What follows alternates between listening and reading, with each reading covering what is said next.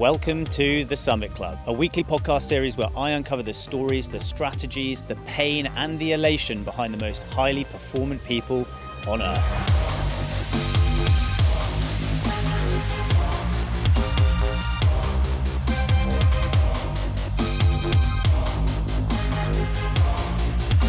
Summit Club is based on one simple idea that in the climb of life, there is no summit. Join me as we interview the very best performers across all human endeavors as we uncover the tools and templates that they use to maximize their potential in their efforts to get to the summit.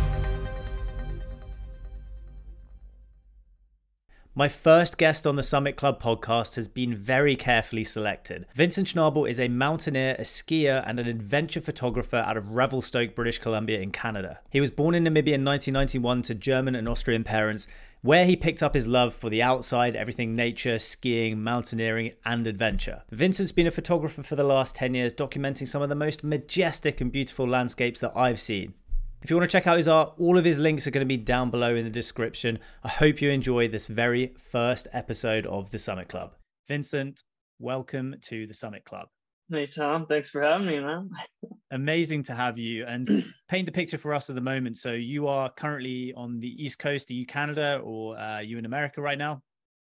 Yeah, currently on the East Coast. Um, been traveling around Canada um, with my partner, my girlfriend. We live in uh, in a what 20 foot travel trailer with our we tow it behind our Toyota Land Cruiser and we've traveled all around BC. Um, we've started out in Revelstoke, then kind of went south, did some um, climbing there, and then we went um, east through the Rockies, back through Revelstoke, down to um, the west coast, like Vancouver, Squamish area, and then across to the island.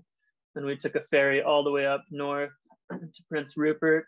Um, and yeah, then we explored um, northern BC for a while, then back down and through the Rockies and kind of made our way out east to Nova Scotia, where we are now.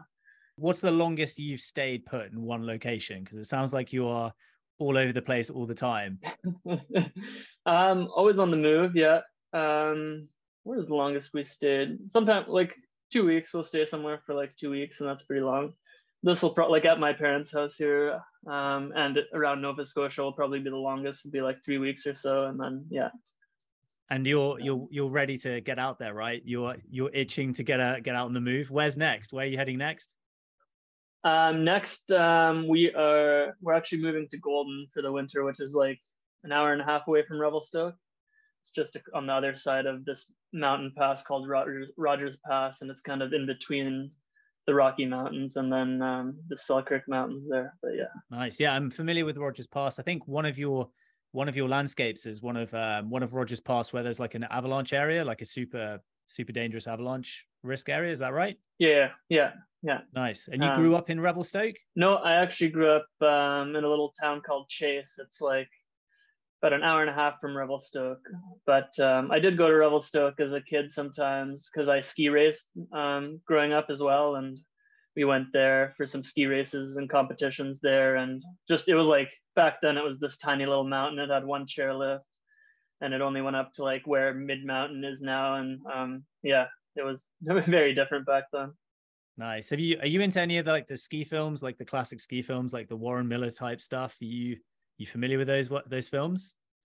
Yeah, definitely grew up watching some of the Warren Miller stuff. Um, I kind of forget the names now. I did. We did go to watch some of those premiere and stuff, and then um, um, nowadays I watch a lot of like ma- Matchstick Productions and um, yeah. Teton Gravity and stuff like that. They kind of yeah, dominate yeah. that. Incredible. Yeah, my favorite was Cold Fusion growing up. That was the the one thing that got me like completely hooked on skiing and everything mountain based. I was like, goddamn, like Glen Plake, absolute icon with the mohawk. So, yeah, um, yeah, yeah, yeah, super cool. Let's let's take it right back to the beginning though. So you actually weren't raised in British Columbia. You were born in you were born in Namibia, right? Right, that's right. Yeah. And how how old were you? How old were you when you when you left Namibia? Was this like your entire childhood, or was that just a few years? Oh no, it was it was like months actually. So at the time my parents were working uh, my mom was working in namibia and, and my dad was um, just working random jobs down there and she used to be a goldsmith and she was working down there and yeah, they had me in their time down there. I think they were down there for like two and a half years or so, and um, then they had me. And then shortly after they left, I was um, three months old, and we hopped on a plane and went back to Germany. And um, I, I, lived in Germany until I was about four years old, and then uh, we moved to Canada, and that's where I've kind of been based ever since. It sounds like you were like predetermined to always be moving around, like always traveling. So you didn't, yeah, not not yeah. used to staying in the same place. Yeah, definitely have like a bit of a travel bug and itch, and you know, always like to be out doing something on the move, or you know, yeah. For sure. When when you were super young, like you say that you credit your parents with kind of instilling you with this this feeling that you wanted to be surrounded by nature or be within nature and your kind of love for nature. Was that just the case of you were you were around it? You were around in like bc you were just surrounded by like all of this all of this glory? Or was there were there any specific like kind of moments or stories that you remember like that you you were like okay this is this is where i want to be. This is kind of maybe what i want to do. You were a ski racer? mm-hmm. How how old were you when you started that um yeah that's a good question because growing up i was always like surrounded by nature. Like I grew up basically on a little farm, like hobby farm, I would call it. We had like horses and, and goats and chickens and stuff like that, but just for our own our own um, personal use. And yeah, I was like out in the middle of nowhere. You know, the closest town of, of 3,000 people was like 20 kilometers away. Um, and it was just like fields and forest and stuff like that. So I was kind of like grew up in it. And then um, my mom, you know, loves nature, and we would go hiking and sometimes um, like backcountry camping and kayaking and stuff like that. So I've just always kind of naturally done that. Um, but ski racing, like I started to ski when I was four years old, so pretty early. Um, and then the racing came a little bit later. Uh, I don't know how old I would have been, maybe 10 or so, but um, I did ski racing until I was I only did that until I was a teenager, and then it was kind of like between that and track and field for me because I couldn't do both. And um, at the time, I decided to pursue track and field, and that was kind of like my main thing. Yeah. I, I mean, I I guess from German and Austrian parents, um, were they like, with you know, were they raised in the mountains? Were they? Did they? Is that where that came from, or or were was that not the case? Yeah, so my dad's Austrian, and he grew up like skiing and um, they did like some mountain biking way back in the day when it was like first coming out, that kind of thing. Um, and then my mom, so my grandpa, her dad, he's like super adventurous, this adventure guy, and um, you know him and him and some buddies of his in his in the 60s. Um, he would have been like yeah late 20s, maybe early 30s and they actually took some Volkswagen buses from Germany all the way to Afghanistan and summited some mountains there for the first time. And he went up to trips in the Yukon. And um, one time he took my mom with her. She was like 16, and they went on these kayaking trips and stuff like that. So it's kind of like I guess it's kind of in the blood almost. Yeah. Clearly, it's in the blood. Yeah, it's in the blood. It's in the genetics. Yeah, for sure. yeah. Well, I kind of want to ask some ask some questions more specifically around your experience, like being in the mountains and kind of uh, seeing what nature and like this earth has from like a beauty uh, perspective. So obviously the mountains they are like stunning, they're beautiful, they're breathtaking, they they could be awe inspiring, especially when I see your photos. But like conversely, they can be ruthless, like unforgiving and uh, deadly. Um, have you ever experienced any like super scary moments or kind of like any any moments in the mountains where you felt like you know you're putting yourself in a situation where this was getting close and uh yeah maybe you weren't weren't too sure if you're going to get out of it alive yeah um knock on wood i've been fairly lucky um but you know there's always that risk involved especially skiing like there's rarely any time if you want to have fun that you're not traveling through avalanche terrain. Um, I think these days it is a little bit easier to get into because there's a lot of guidebooks out there. There's a lot of knowledge. Like avalanche.ca um, is a great resource, and people submit reports on what the snow conditions are like and stuff like that. And there's all these avalanche safety training courses available. Um, that being said, you know, the riskier you go and the, the bigger lines you do skiing and stuff like that, you're just going to accept a higher risk with that. And there's been times like there was, we went out to do this one that's in the past. It's called um, Copper North Couloir, and and the top of this thing is like you know 50 degrees, and it's like the whole ski tour is like 25 kilometers round trip, so it's pretty far out there, and not that many people go out and do this. And um, yeah, we went up there, and it was pretty good. You know, you're we you get to Copper Mountain and then you have to boot pack up this slope and then you get to the top and it's the snow is kind of powdery falling away and you can't get a footing and you're in there with your ice axe and stuff. And kind of we were we were attached by rope going up there um, and you, yeah we had to traverse under this cornice to get to the summit. And then you know from everyone I've talked to who's been out there and from the guidebook and stuff it says like it specifically says don't go right. Whatever you do don't go right. We were like we were looking over and like man like i don't know. Like this looks like a big cornice to the left here. And like it has to be like down there. It's like right. So we kind of um, we had my buddy on belay on the rope and he did a big cut with his snowboard and went down and tucked around this rock face and it goes down and around. And we're like okay it just has to be like right down there so yeah, he goes, and then there's three of us, and then I go, and then my buddy follows, and um, I followed him first, and he had cut below the rock where I couldn't see him, and he actually triggered like a decent size one and a half like avalanche, but he didn't get caught or anything. It just it went down further, and there was like this kind of plateau, and it just went didn't run that far. Luckily, it went there, and but he was okay, and he just kind of called out and was like, "I'm good, it's all good," and we kind of followed him, but the entrance to the couloir wasn't there. so we're like, shit, like, what do we do now? And it's kind of like a moment like, okay, we'll try to like check out this other place. And uh, um, just like a little further up, there's like another rock outcrop, and we're like, it has to be here, like according to the map. And if we try that, like, and it's not there, we're probably gonna have to call search and rescue and get out of here. And um, luckily, it was, you know, we boot like and at that moment like you're kind of panicked because if you've seen pictures of the face we're on from the other side like below you just where that avalanche had gone off like just a little further down there's this 300 foot cliff at the bottom of that. So you don't definitely don't want to go any further that way. But yeah luckily you know we boot packed up and my buddy is like okay we found it. It's all good. And then you know turned out. And then there's a huge you know huge relief when you when you're actually in the objective yeah, um, and yeah, yeah, I mean, I can only imagine.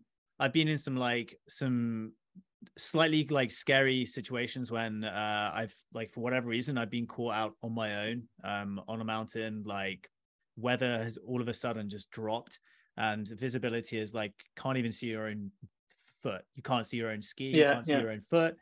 And it's the this like sudden moment where you're you're feeling like you, you can't feel anything because you literally can't see anything feel like you're floating.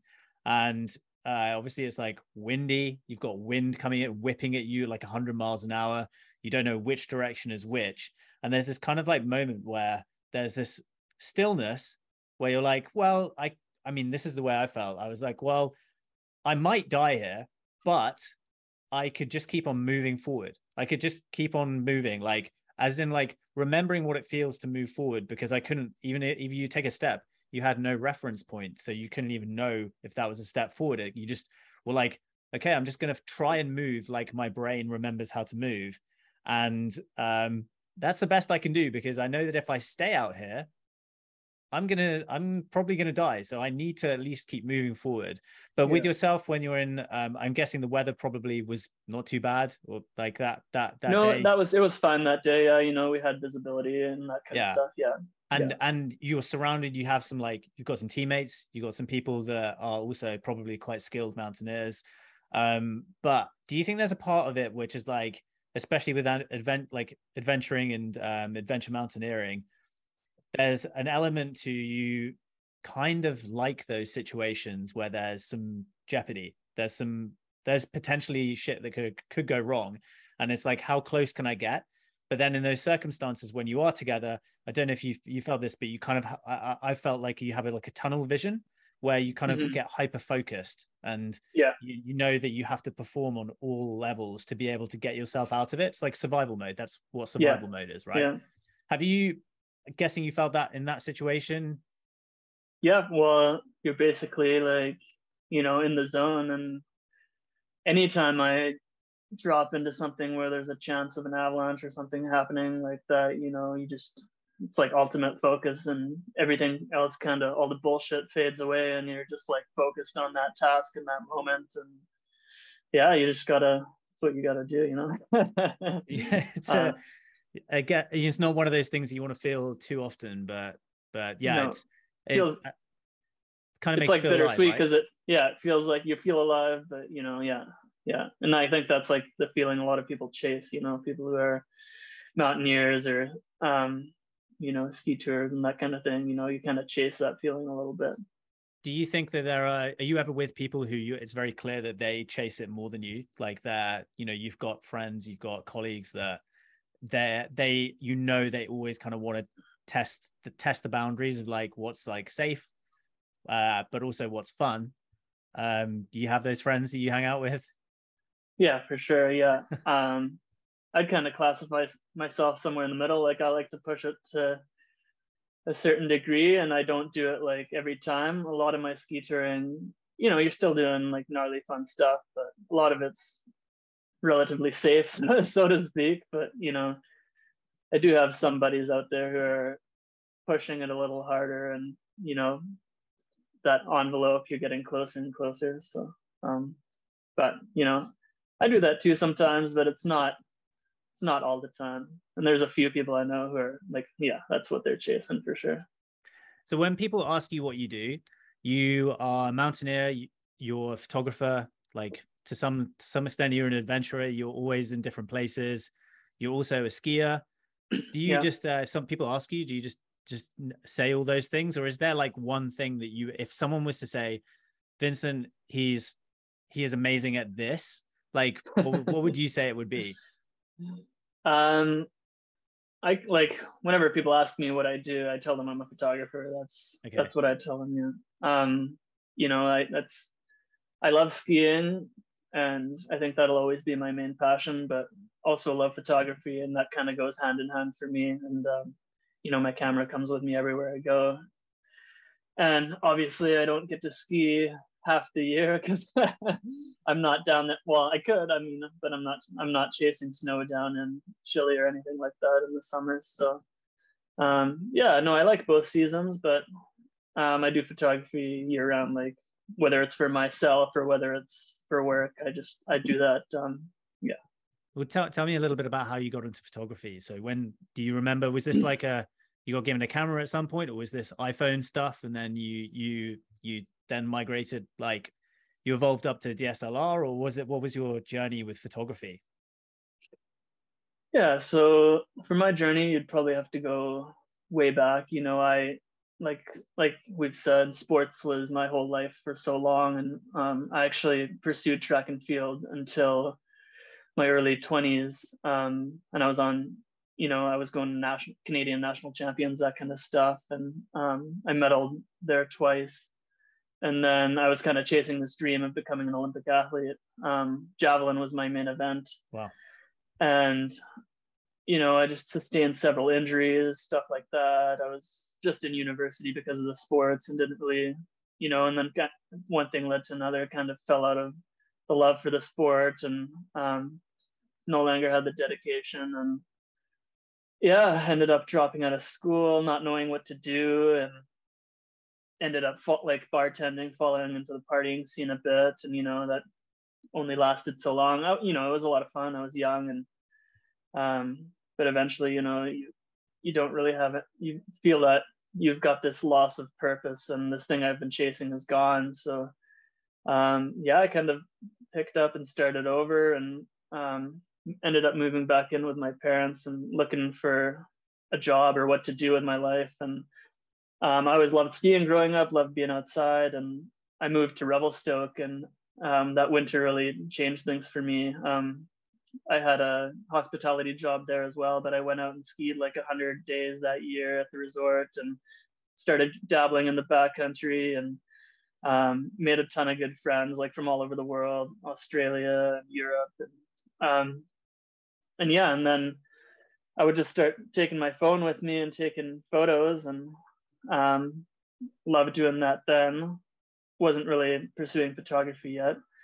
And then the following summer, I moved to Lake Louise in the Rockies, you know, beautiful, classic place.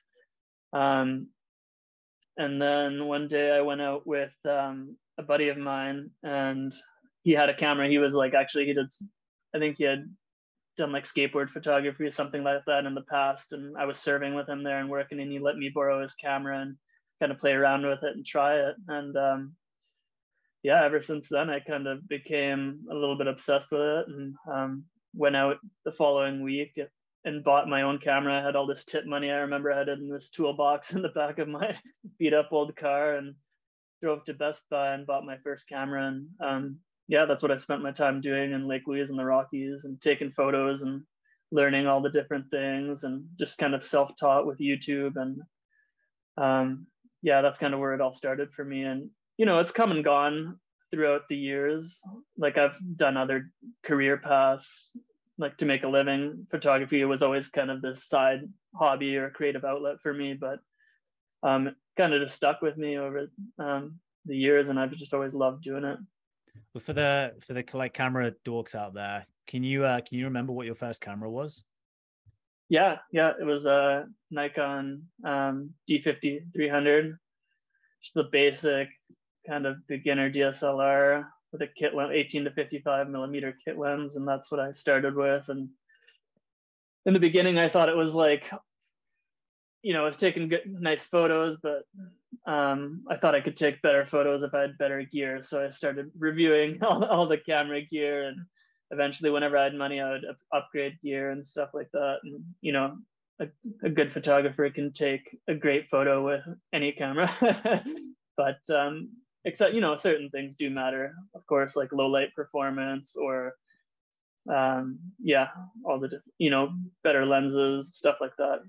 For sure. I mean wh- where are you at now with your camera setup? Like again for the for the camera folks out there what are you what's your kind of like go-to shooter um obviously you'll like switch up lenses and stuff but what like for people who are really looking to understand like what it takes from a kit equipment perspective to take the types of shots that you're doing um, mm-hmm. Obviously, there's all your experience and your years of experience, but what's the equipment you're using?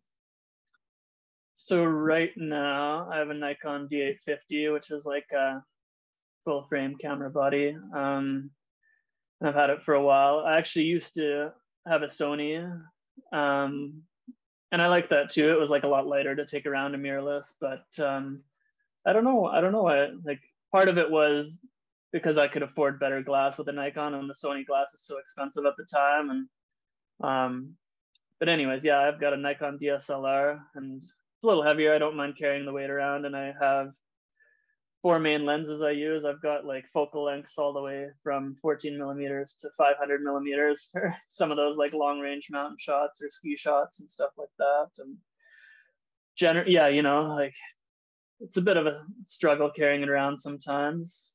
Um, so I try to pick and choose which lenses I take for certain occasions. But usually I'll carry around um, the body with uh, 14 to 24 millimeter lens, a 24 to 70 millimeter lens, and a uh, 70 to 200 millimeter lens. And that's kind of what I carry around with me everywhere. And it's, you know, an extra 10, 15 pounds in your back.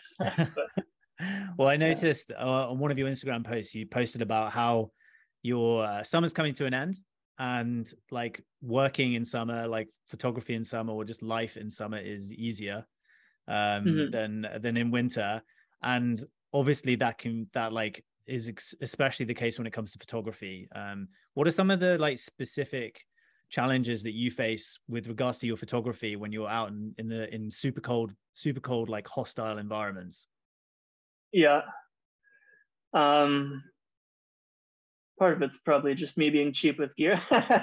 no, but it's um my fingers get really cold sometimes. You know, sometimes it's like minus 30 with the wind chill up there in the mountains and the wind's blowing and you're trying to get a shot and you know you just want to have your fingers out for as little time as possible because they just they're freezing and then they get that like screaming barfies pain where it hurts so bad you just got to wait for them to warm back up. Um, but over the years i've gotten like bigger mitts that i take with me and um hand like these hand warmers that can that you can um, reuse and stuff like that. Yeah. That's kind of the biggest challenge is the cold i would say when it when it's really cold. Um also you know the snow like when you're changing lenses you want to be careful not to get snow in there because you get spots on your sensor and stuff like that.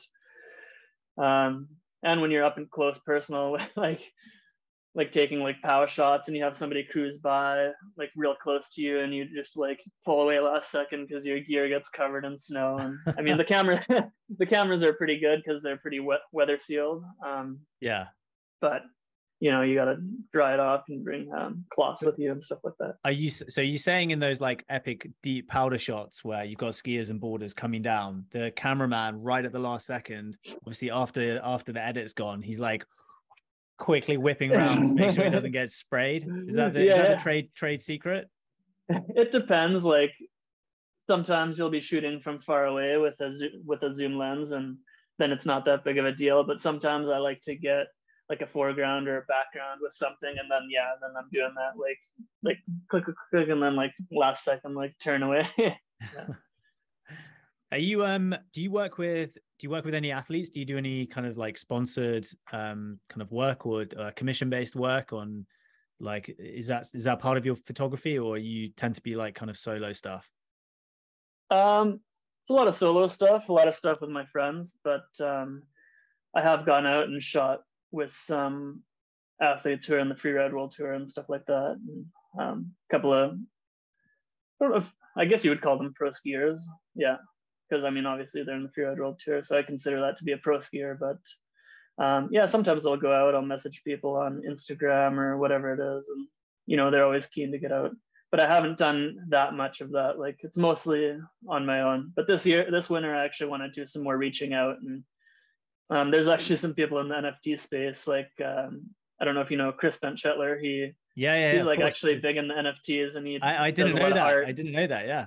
Yeah, no, he is. Um, but mostly for his art like he designs like all the art for the skis right and and, yeah. and that so um i've been messaging with him a little bit on and like been like yeah we should go out and shoot this winter or whatever so he might be down for that. Well that's kind of cool so, so funny because my follow-up question was going to be have you ever skied with or give a shout out to any of the best kind of skiers that you skied with? And um if you if you haven't yet skied with chris benchetler then um, once you do, I expect he's probably going to be like pretty high on the list of uh, of skiers that you've skied with. Yeah, yeah, um,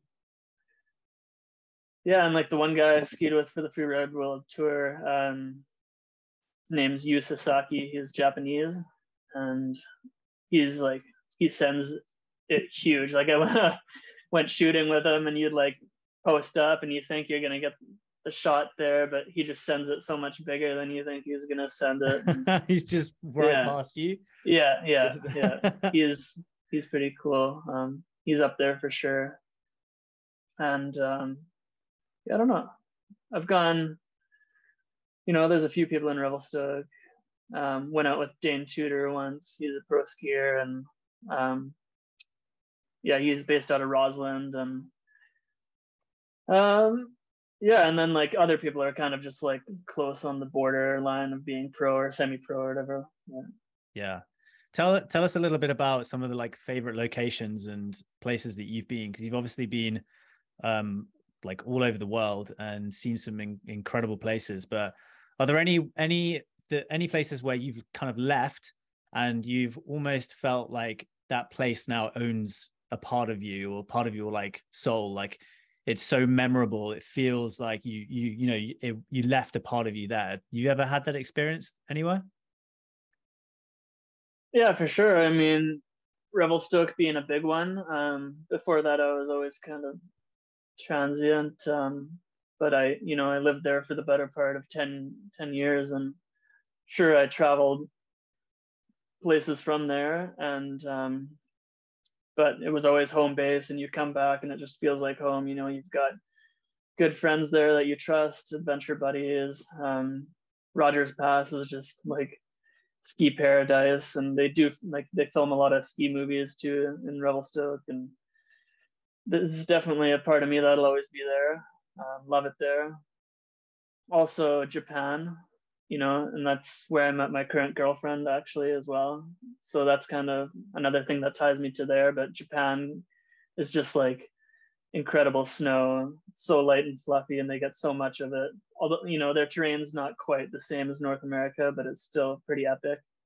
And you're skiing on volcanoes a lot. Um, yeah.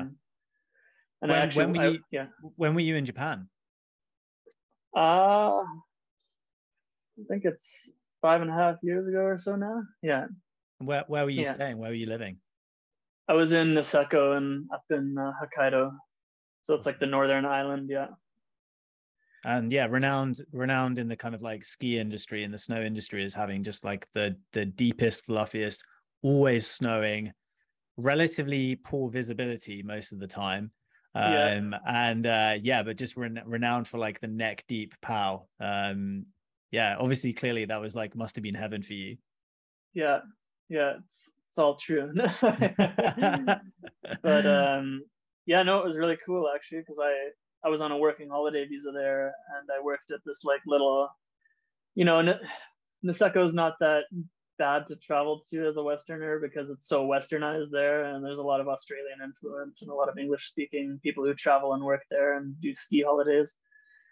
Um, but I worked at this one little bar that was still kind of owned by locals, and you know, it was called Bar Baramba, and it, it's like this old, dank kind of um, um, car garage, I think it was what it used to be, but we kind of had to like crouch down and go under to get in the door. And um, the bar, you know, it was Japanese speaking owner, so we kind of didn't communicate all that well all the time. But you know, he's a super funny guy, super nice guy, and he actually let me stay there for free. But my accommodation was like this, this like curtained off area behind the bar, and you had to crawl even further down, and it was like this six by six plywood door.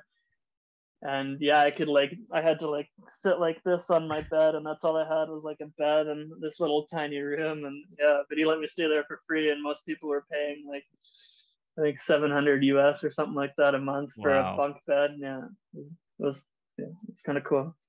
Yeah, where whereabouts anywhere else on earth that like um do you you feel like connected to?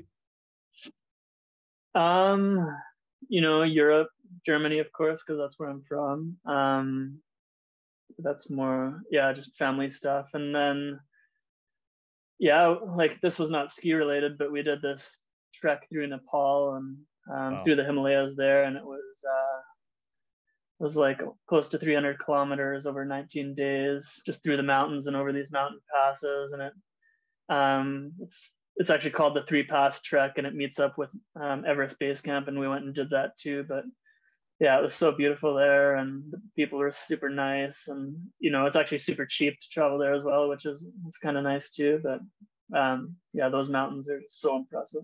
That was must obviously been like a bucket list item for you know people who are mount like mountaineers. Was there is there any part of you that's like when you i guess you got to everest base camp and got to look up and was there any part of you which was like yeah. Maybe. Maybe, maybe one day. yeah. Maybe one day. Yeah for sure of course. You know you look at it and you, you see it but i don't know. I, I might i think i'd rather do something not as popular if i'm going to do something like that because now everest is just known as being so commercial and so busy but when you when you say mm. not as popular, do you just mean maybe more dangerous or more you get as in you now get you get more clout from because obviously now like Ever, Everest has become relatively sanitized because it's become super commercial. And it's you know we see these ph- photos every single climbing season where you have hundreds of people in a string going down from the summit like making their summit attempt.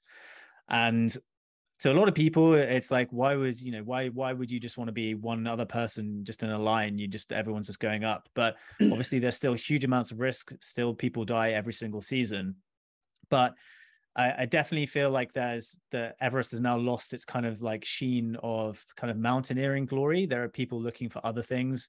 Um, there are like many other mountains out there where people are looking to to you know try and conquer. Um, mm-hmm. So yeah, I guess there's probably that. You know, you feel feel a bit of that. You want to test yourself elsewhere. Yeah, yeah, I think definitely a little bit of that. Like I like, I kind of like getting more shots and um, going to areas that people don't see all the time, and um, that definitely has a driving factor. That being said, you know, like Everest is still Everest. It's the biggest mountain in the world, and it's uh, yeah. and it's no joke. You know, you you you said it's still super risky. People die every year, and it's I imagine it. You know, even at like 50, 800 meters, what we got up to, you have to get really get used to the altitude. You're moving pretty slow um, for a while before you get acclimatized, and yeah, there's still uh, a lot of risk involved, right? So it's it's no yeah. joke. How did you feel when you arrived at the base camp and you you know because obviously that's like that that whole area is just steeped in you know mountaineering history and so many people uh, all you know all of the most famous mountaineers would have you know trekked along that path that you trekked along how did that feel did it feel kind of like a you know, kind of a bucket list tick box moment where you're like, okay, well, wow, this is one of the coolest things I'll do. Um, how did how did it feel when you got there?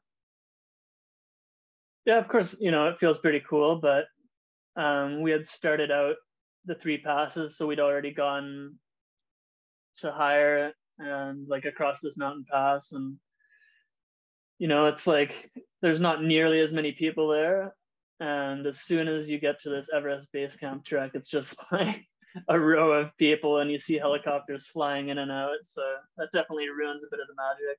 Um, but no, it's still a pretty special moment. You know, you you're there and you're like, wow, like, and we had watched. there's this, you know, the Conquest of Everest is the movie from like 1954, a year after it. I think it was summited 1953, 19, yeah, something like that. But um, and you know back then those guys were going into the true unknown you know and they there was no path set for them they didn't know if you could live at that altitude or yeah. what would happen yeah. and yeah and it's funny yeah that figured they figured out that um yeah you basically die at that certain altitude. It's like at some point they had to draw the line being like this is the uh this is the death zone where you no longer you no longer can survive. Um, yeah yeah. yeah that's so, uh, have you ever been to alaska? I have, yeah, but I was pretty young at the time, so um, it's another place I'd love to go back. You know, obviously something like Denali or Mount Logan's close to there in Canada. That's like the highest mountain in Canada. Yeah, something like that would be pretty cool. Um, also, just like the scenery out there and the heli skiing. You know, that's like the epic, the creme de la creme of skiing. So yeah, some big, big, deep lines. What's um what's next for you this winter? I know we talked at the beginning, but like, what is your plan for for this winter? It's now the end of September now. When do you start like preparing yourself for kind of going into like winter mode? Obviously, you, you kind of travel kind of remotely. You have your own trailer. Um, mm-hmm. Are you going to be taking that? Is that is that? Do you still live out of that during the winter? No, we're going to be um, yeah settled down at the end of October here in November in the like in golden there so it's um you know as much as i you know want to travel around in the winter and stuff living out of the trailer can be kind of miserable and um you know there's not that there's room in there but there's not that much and then your gear is always soaked and stuff like that i definitely like to be more based somewhere and then just do trips from there in the winter um that's kind of all the prepping i'll do and then you know ski season, ski touring depends on the year. It's um, I've been out there in the beginning, middle of October, out ski touring in the mountains, and then sometimes it doesn't start till later in November. So it really all depends on how cold it is that year, how much it snows early on, and yeah. Awesome. Tell me a little bit about your your kind of um, I suppose your activity within the Web three space, which is the the kind of next phase of technology you are one of the the kind of early entrance into selling your artwork via NFTs. How did you get into that? Like, uh, have you? What was your story getting into into selling your photography that way? Hmm. Yeah, for sure. Um, I wouldn't say I'm like an OG. I'm probably somewhere in the middle there too. Um, not like super behind the bus, but um, somewhere in the middle because like the people I kind of saw in the space back in the day, like they were there a good few months before me, I'd say. And um, back then, you didn't have Twitter Spaces or anything. Everyone was hanging out in Clubhouse, kind of making those connections, and that definitely did pay off. I think dividends. Um, but no, I came. I would say last August, so I've been in it over a year now, um, which is a very long time because some people are just coming in now. Um, but yeah, I just saw like you know some of the people on on Instagram posting stories about NFTs and you know like Cath Simard or Ben Strauss, some big name like big landscape photographers in the space, composite photographers, and you know you see them posting and you're like, at first you're like, holy shit, you see like they sold this for how much? like I could do that. so at first you know you kind of see green, you're like, okay, I want to go there too. I want to make some money. Um, but then you get there and you realize like it's like a lot of work as well on top of that and it's not really about that either it's about creating yeah. an art and kind of bending the rules and um, you know it's it kind of gives you a freedom in a way that we haven't had before because you can like make uh, you know not everyone's going to make a, a huge income but you can make like for myself anyways i can support the way i live and what i do with what i love to shoot and that's kind of unheard of before this because you're always doing what somebody else wants, kind of for the most part. Um, if you're on assignment or if you're if you're um, shooting weddings or whatever to make money. Um, did you? yeah. Did you, did you go into this past season with a slightly different kind of mindset based on the fact that you had kind of entered uh, and you know entered that world of selling your art digitally? How do you did you go in with some ideas on like what you wanted to do, perhaps like a level of output or how did you kind of frame that season knowing what you had just been doing in that the year before? Um like were my goals different like this year from like um like did i base my photography around nfts and that path? Yeah did you, you did that did that the fact that you kind of had entered that did that affect you the way that you looked at your photography as a you know whether it was um, a certain style or a certain um, type that you wanted to create or a certain level of output that you wanted to create that you potentially knew you could monetize. Did it did it did was that a thought or was it just not a thought at all? You just went into the winter being like i'm going to have a fun time skiing. I'm going to take a bunch of photos see what happens in like may and then like then go on from there. Yeah. No for for sure. I think it did to some degree because you know, I do love landscapes as well, and um, like more like like big foregrounds and like drawing you into the sea and big skies. I love stuff like that, and that's kind of like the first collections and stuff I minted in the NFT space because that's at the time, you know, what I saw selling. But I realized that way you're not really standing out because although I do have a particular style and it's kind of colorful and stuff like that, there's so many landscape photographers out there and there's not that many adventure photographers out there. Like I know there's some for sure, but there's not many um, adventure photographers in the Web3 space, in my opinion. Um, yeah, so the adventure stuff didn't really change because I've always been doing that and I love doing that. Um, but the mountain stuff definitely was a collection I put together to kind of um, signify a style and a certain look for myself with my landscape stuff and my love of mountains. I already had a pretty big, um, like I had already enjoyed shooting mountains in that style before, and I had quite a few already that I went back and re-edited and um, put together. And then I thought, you know, this could be something that really stands out, and that's um, you know, mine like me that is me. And um, then I just went out this summer and just slowly started collecting more mountain peaks and um, going out and shooting that, like focused on that. So um, as far as that collection goes, that was kind of definitely influenced by the Web3 space as this because I I just wanted this like cohesive collection that looks great and it's in my style and that's kind of what that is. And then yeah. i consider my adventure photography is kind of like my true love and that's my my one of one more high ticket item pieces.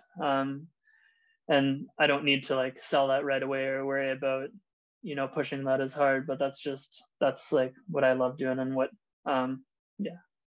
Yeah awesome well if, if people want to check out your collection they can do it is it um it's called let's move mountains yeah yeah let's move mountains and uh, it's available on foundation is that correct? That's on Foundation, yeah. Yeah, awesome. So if they want to check you out, I would highly recommend going checking Vincent out on his Instagram page at the very, very least. Um, has like genuinely some of the best best photography, mountain photography I've seen, and like he said, quite limited adventure photography within the Web3 space, which is one of my special areas of interest. and so, yeah, if um, is there any any place else they can they can check out your work? Are you um, you post across any other channels, or is that the main the main place? Um, yeah, no, you can find me. You know, obviously you can't really see a gallery on Twitter, but I'm on Twitter. Twitter, just Vincent Schnabl. Instagram, Vincent Schnabl. Um, I have a website too, vincentschnabl.com. Um, and then, yeah, that's you know my NFT collections on Foundation, of course, and SuperRare as well. And um, yeah, that's pretty much everywhere you'll find my work. Awesome. Well, dude, I wanted to thank you so much for being the very first guest, the very first guest on the Summit Club.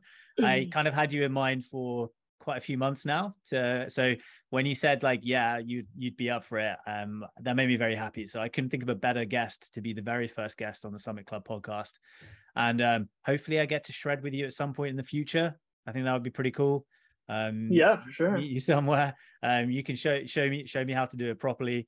Um, and yeah, otherwise, um, I wish wish you the very best, and perhaps get you back on the podcast in uh, some time in the future.